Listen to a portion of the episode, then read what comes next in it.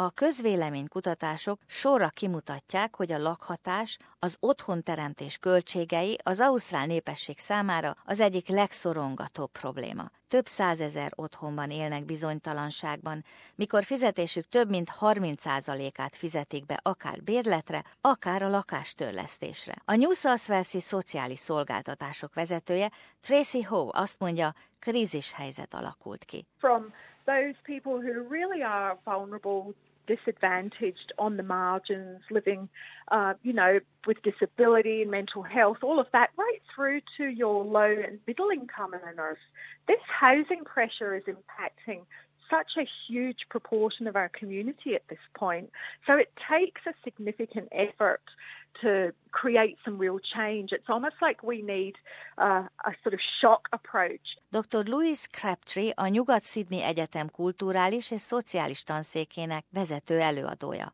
azzal foglalkozik, vajon a meglévő lakáspiacon kinek milyen lehetőség adott. There's obviously a need for affordability across both tenures to be addressed and we know that waiting lists for public and community housing are sitting you know, in the 10 plus years uh, sort of range depending on where you look. So we've obviously got a, a substantial gap in terms of what the sector or what the housing system is currently delivering. Az államok és a szövetségi kormány bár ígéri, hogy megtesznek mindent a megfizethető otthonteremtés érdekében, a pénzügyminiszter Scott Morrison mégis azt mondja, rövid távon egyelőre nincs csodafegyver. Az idei költségvetésben elismerik, hogy a lakáspiac helyzetén csak akkor tudnának a jövőben érdemben javítani, ha több otthon épülne. Morrison bejelentette, hogy a kormány az államokkal, területekkel együttműködve mindenképpen serkenteni szeretné a lakásépítést, tervezési, kivitelezési programokkal, pontos célreformokkal. A hajléktalanok és az állami lakásokra jogosultak számára egy úgynevezett National Housing and Homelessness Agreement egyezmény érdekében a kríziszállókon élőkön, a hajléktalanokon segítenének anyagilag. A New South Szociális Szolgáltatások Tanácsának vezetője Tracy House számára ez jó hír.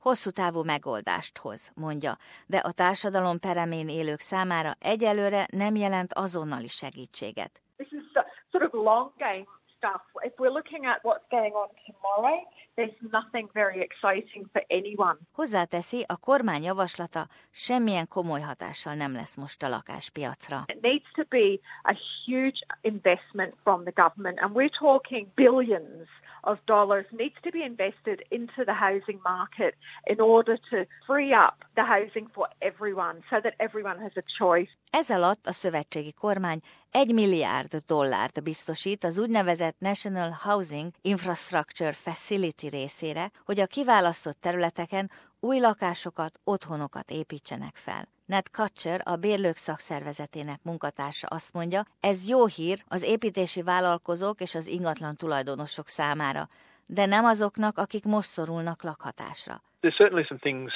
for landlords in the budget, particularly for social housing landlords, and that's going to have a bit of a flow-on effect for tenants.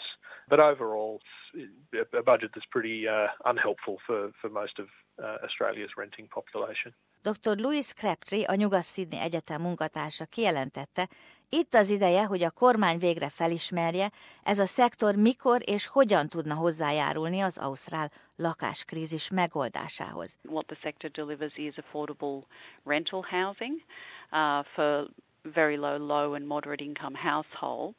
And what that sector is now also starting to realise is that they need to be providing affordable ownership options as well. Bár dr. Crabtree óvatosan megdicséri ugyan a büdzsé a lakásépítés serkentésére irányuló bizonyos rendelkezéseit, de rámutat, a lakáspiac torzulásain ez sem segít. The elephant in the room is the fact that nothing was said about negative gearing and nothing was said about capital gains tax exemptions, and those are the key drivers of a lot of the problems that we're seeing. So you know, understandably, there's a lot of commentary saying that this is window dressing, this is you know, sort of band-aid solutions. Ez alatt a kormány azt mondja, az építési vállalkozók és az ingatlan tulajdonosok adókedvezményeit a széleskörű tiltakozások hatására már vizsgálják, de ez nem vonatkozik azokra, akik a megfizethető lakhatást biztosítják. Wolfgang Müller összeállítása.